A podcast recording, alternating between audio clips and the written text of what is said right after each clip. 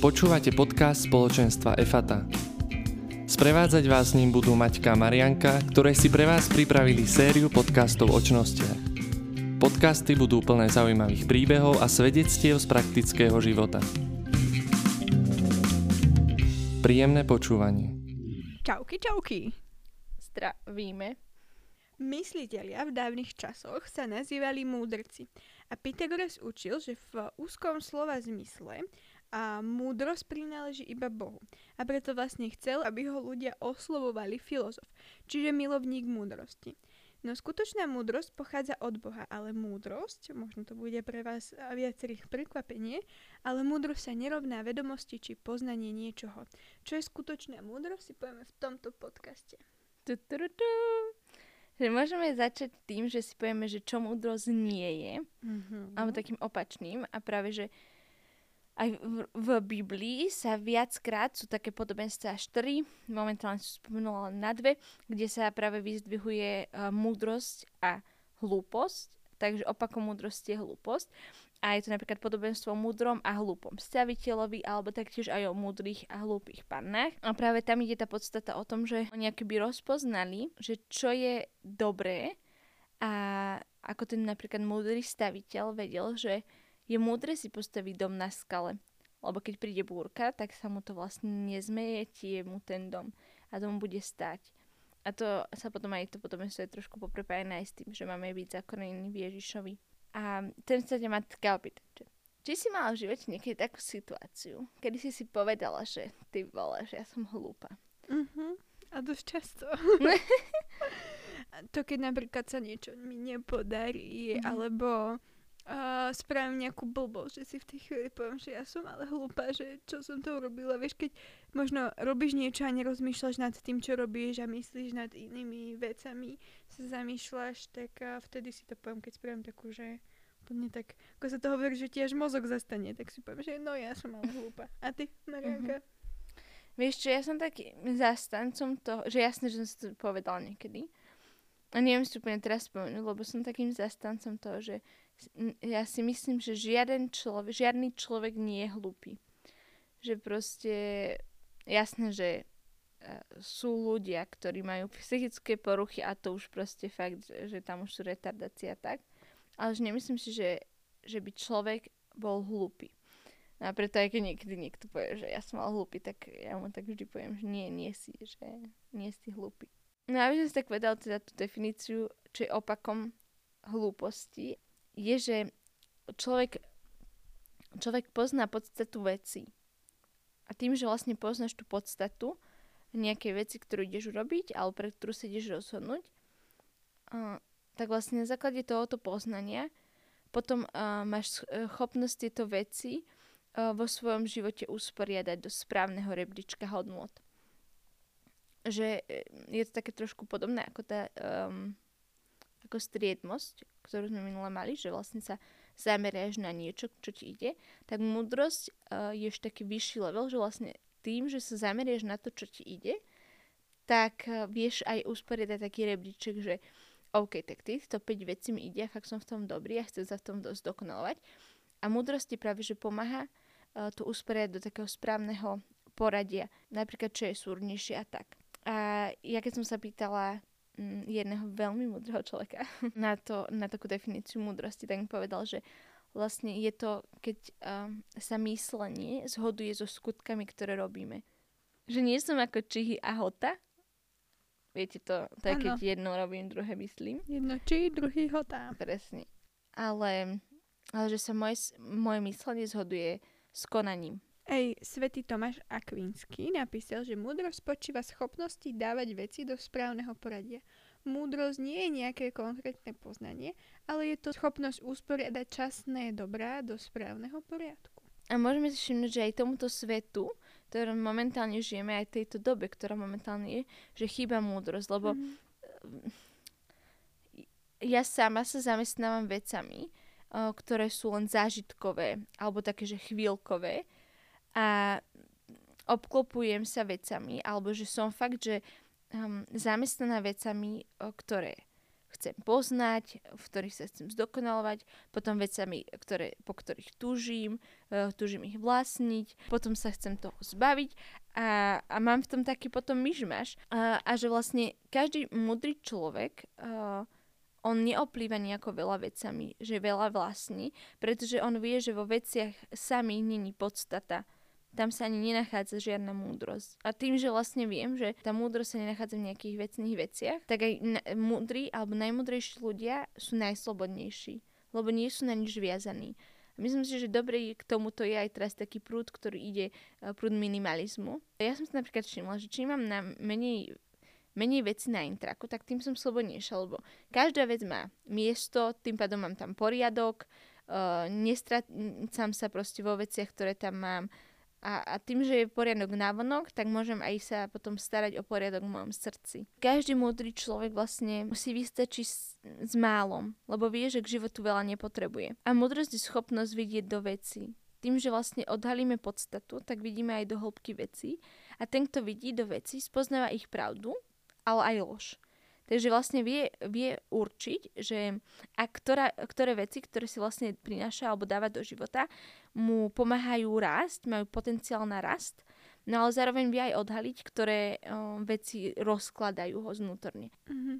Tak veci, ktoré ma budujú, alebo vďaka ktorým môžem rásť, tak uh, niekedy akože takým veľkým paradoxom sú, že sú to práve povinnosti, ktoré niekedy robím úplne s takou nechuťou alebo s takým, že o, to je závažie. Napríklad škola je povinnosť, keďže som študent. A, tak, ale vďaka veciam, ktoré sú tam, že možno aj vďaka a nielen vedomostiam, ktoré tam dostávam, ale aj vďaka možno takým skúškam alebo stresom alebo termínom a sa naučím toho viacej, ako, ako je len to učivo dané. A ďalšie veci, ako môžem rásť, tak to sú napríklad, že si čítam niečo alebo počúvam nejakú prednášku zaujímavú.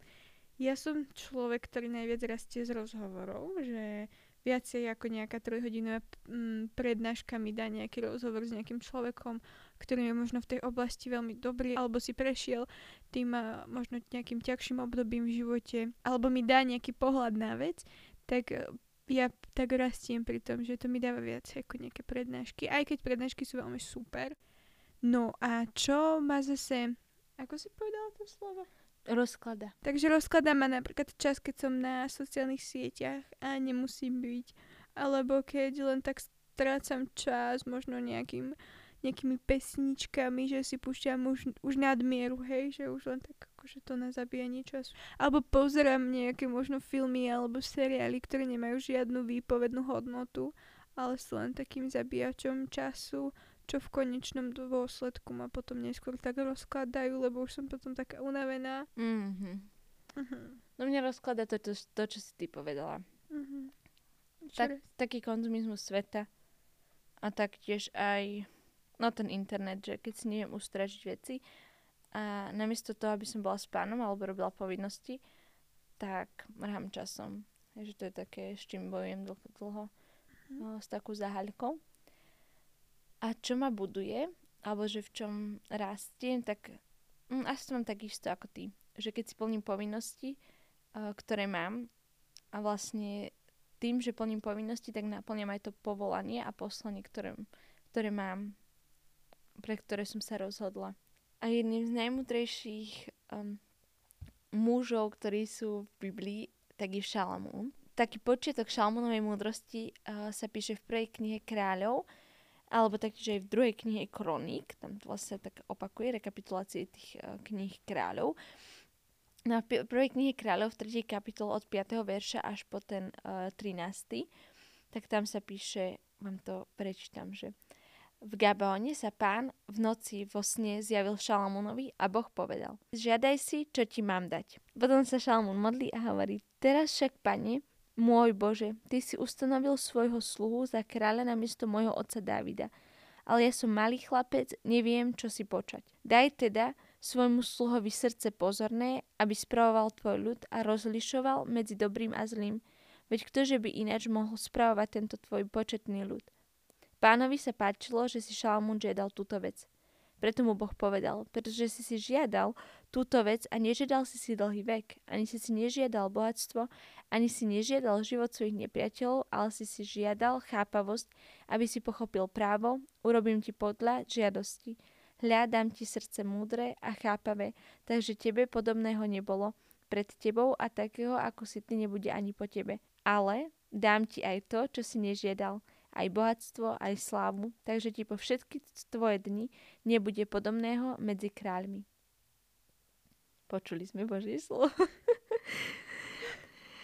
A veľmi sa mi toto páči, že mm, v tejto stati, ktorú sme čítali, sa stretáva viacero čností, mm-hmm. lebo sa tam prejavila aj vernosť, pretože pán, uh, nie, pretože Šalmún oslovuje pána Pane a môj Bože, taktiež sa tam uh, aj prejavuje jeho pokorné srdce, lebo sa, on sám sebe nazýva sluhom. A, a práve tie čnosti, ktorými vlastne Šalmún disponoval, ktoré si vypestoval, boli pôdou, úrodnou pôdou pre múdrosť.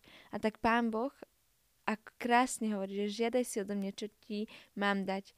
A to isté aj nám Pán Boh hovorí, že žiadaj si odo mňa, čo ti mám dať. Keď si to tak zrekapitulujeme, aj to, čo čítala Marianka, tak vlastne zistíme, že múdrosť, ktorú dal Pán Boh Šalamúnovi, mala akoby také tri základné charakteristiky. Prvá je, že to je dar od a, Pána Boha. A druhá je, že a vlastne zjednocoval všetky ostatné čnosti. No a tretia, že to bola moc osobná a vnútorná. Prejavovalo sa to vlastne vo všetkých jeho skutkoch, aj s tým, ako napríklad uh, radil ľuďom, alebo ako ich súdil. A pri tomto som si hneď spomenula na ten príbeh, ktorý určite každý z nás pozná, keď prišli za Šalamúnom a dve ženy. A oni vlastne tie dve ženy žili v jednej, akoby v jednom príbytku spolu. A nielen spolu, bol tam aj iný, ale uh, najprv sa narodilo dieťa jednej žene a potom sa narodilo dieťa za krátko druhej žene. No a v jednu noc jedna žena priláhla a, svoje dieťa a to dieťa zomrelo a tak ich vymenila. To mŕtve dala tej druhej žene a to živé si dala akože k sebe. No a oni vlastne sa hádali, až prišli za ním, za Šalomúnom a doniesli mu meč a on povedal, že teda to dieťa rozdelí, že polka pôjde jednej, polka pôjde druhej žene. No ale tá prvá matka povedala, že nie, že nechce, aby ho delili to dieťa. Vtedy ju prenikla tá láska k tomu dieťaťu a radšej sa ho zriekla, aby žilo, aby mohlo žiť. Nie, že sa prejavila jej tá materskosť, lebo žiadna matka Nedovolí. nechce vidieť zabiť to svoje dieťa. Presne tak.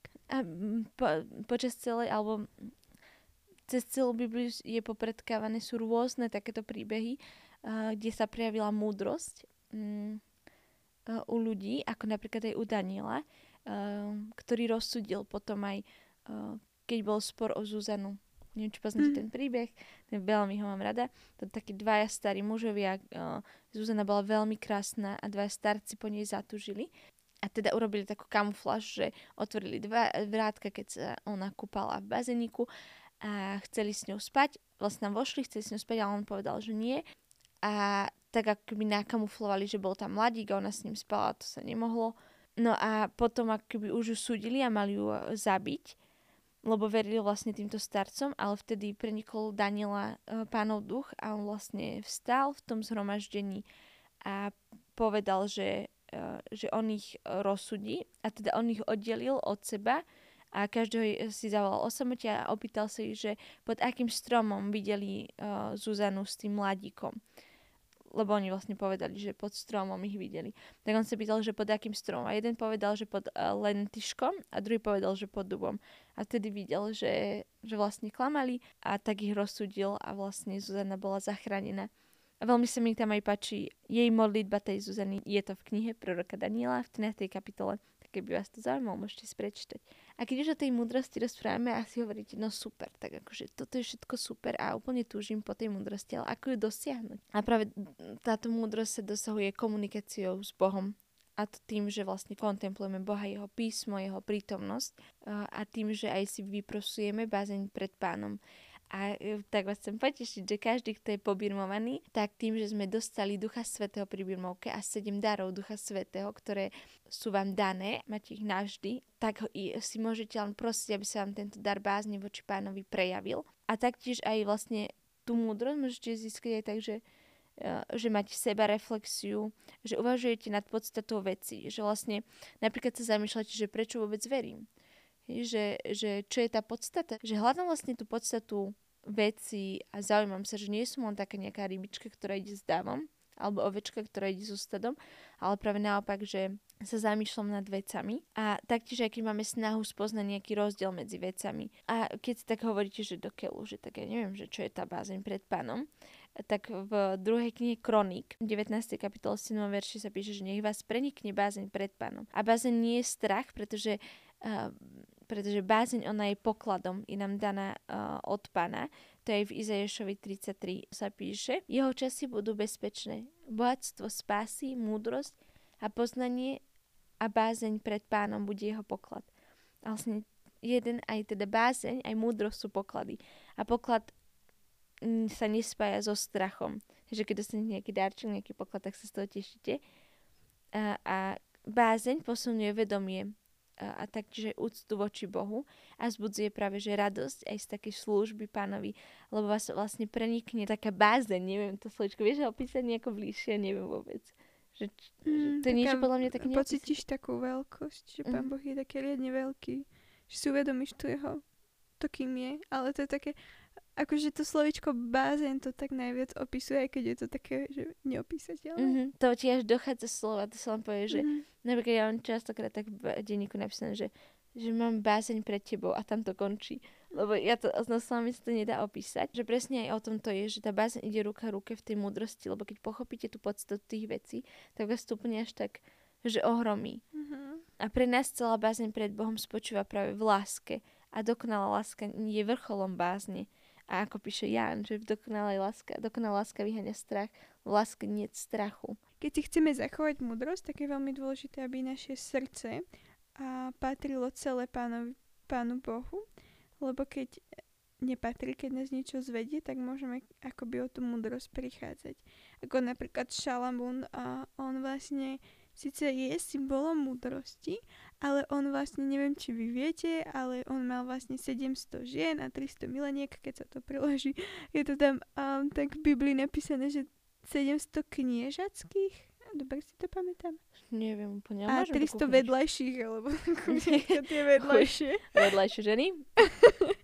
ale môžeš to pozrieť. Hej, áno, pozriem ti. Mhm. A, a vlastne pán Boh už predtým upozornil, že nech akože si nezačína nič s tými ženami z tých krajín, s tými cudzokrajníčkami, ale on napriek tomu a si vlastne s nimi začal a, a že jeho srdce líplo k ním. A oni ho vlastne zvádzali a zvádzali ho aj k tomu, aby veril, akože vyznával iných bohov. No a jeho srdce už nepatrilo celé pánu a preto sa pán Boh na to nahneval, že vlastne nedodržal zmluvu s ním a mu zobral kráľovstvo. A v tej Biblii to je napísané presne, že v prvej knihe kráľov to je v 11. kapitole od 1 až po 6, v tom treťom verši je, že mal 700 kniežacích žien a 300 vedľajších žien a mhm. jeho ženy ho zviedli. No. Tak ako Maťka povedala a, a vlastne tým stratil akoby bázeň pred pánom. Vy ste sa tak zamýšľali ešte k tomuto Šalamúnovi, tak ak náhodou uh, má niekto nejaké informácie, tak nám ich môže poslať. Či náhodou sa vie, alebo či sú nejaké dôkazy, že ako on vlastne fungoval s toľkými ženami, že s tisíc ženami, že ako im dával svoj čas. Takže ak vy viete, ako to zvládal, ako to stíhal Šalamún. Niektorí to ani z jednou ženou nezvládajú. No, Išla povedať, že muži v podcastoch, že no tak ja mám dosť tej jednej. Ale, uh, takže ak viete, ak poznáte nejakého biblistu, tak uh, ďak- vám popred ďakujeme, že nám pošlete odpoveď na našu dilemu. Ďakujem. No a tento príklad toho, že napriek tomu, aký bol Šalmún múdry a aký mal vzťah s pánom, že, že ak máme rozdelené srdce, tak veľmi ľahko vieme od pána odpadnúť, tak na to, aby sa nám to nestalo, čo jasné, že je to milosť veriť, a len sa môžeme modliť, aby sme boli Pánu Bohu verní stále. Uh, ale tú pravú múdrosť, aj takú, takú vernosť pánovi, si práve nadobúvame cez tú kontempláciu. A mne sa veľmi páči také prirovnanie ku kontemplácii, že to je také ochutnávanie Boha. Vlastne to je taký, že štvrtý alebo piatý vlastne bod modlitby. A to je už mm, bod, kedy vlastne vy dos- dosiahnete to, že kontemplujete to písmo až tak, že, že vlastne vy len ostavíte ohromený tým, alebo e, nemusí to byť len písmo, alebo niečo, čo vám Pán Boh povie a ostanete ohromený tým, vlastne vás to úplne prenikne do špiku kosti, ako sa vraví. A nemáte už žiadne slova na to. Čo je pre mňa veľmi inšpirujúce je uh, svätý Tomáš Akvinský, ktorého sme tu už viackrát spomínali, ako on vedel stráviť hodiny pred Eucharistiou a on mal také, také pravidlo, že vlastne keď sa niečo Pána Boha pýtal a vlastne bol v tej komunikácii s pánom, tak neodišiel z, od, uh, spred Eucharistie, mm alebo spred tej adorácie, kým mu pán Boh nedal odpoveď. Že bol taký vytrvalý, niekedy tam strávil aj deň, dva, kým vlastne nedal, nedostal od pána odpoveď. A toto je mi veľkou inšpiráciou, že ako, alebo takým nádherným zrkadlom, že ako som ja ochotná stráviť koľko času pred pánom, kým mi dá odpoveď. A som vôbec trpezlivá čakať na odpoveď. A presne to je aj to, že práve tá múdrosť, aj to uh, nadobudnanie tej múdrosti práve v tej komunikácii s pánom, že sa ho pýtam veci, že sa zaujímam a idem na podstatu, aj keď možno nie vieme odpoveď nájsť. A niektoré veci sú pre nás tajomstvom, aby sme stále mali celý život čo objavovať. Tak je práve že taký bojom. Že neustále nastupujeme na tú cestu múdrosti a neustále zápasíme s niečím, že um, napríklad sa nám to nedarí, a na, získať múdrosť alebo nadobudnúť túto múdrosť bude vždy bojom. A preto aj nastúpiť na cestu k múdrosti znamená nastúpiť na cestu uh, zápasu, pretože neustále sa nám budú aj uh, naskytovať príležitosti, s ktorými možno nebudeme súhlasiť, alebo aj také presne tie tajomstva, alebo niečo, čo nebudeme chápať. A je preto veľmi dôležité, aby sme vedeli, kto je našim žriedlom múdrosti. A tým pre nás kresťanov je Boh. A jedno, čo uh, jedna stať z písma, to je v druhej knihe Kronik, uh, 9. kapitola, je to tam od prvej až po druhú, uh, druhý verš. Kráľovna zo Sáby prišla k Šalamúnovi a povedal mu všetko, čo mala na srdci. A Šalamún jej dal odpoveď na všetky otázky.